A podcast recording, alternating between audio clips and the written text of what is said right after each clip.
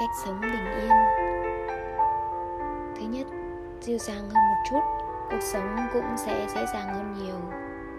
Thứ hai, sức khỏe dồi dào là quan trọng nhất, không có chuyện gì đáng để thức đêm cả. Thứ ba, đừng phí hoài thời gian nhân lúc còn kịp thì làm hết mấy chuyện mình muốn làm đi. Thứ tư, cho dù bạn đúng, cũng không thể chứng minh rằng người khác sai đừng nói xấu sau lưng người khác.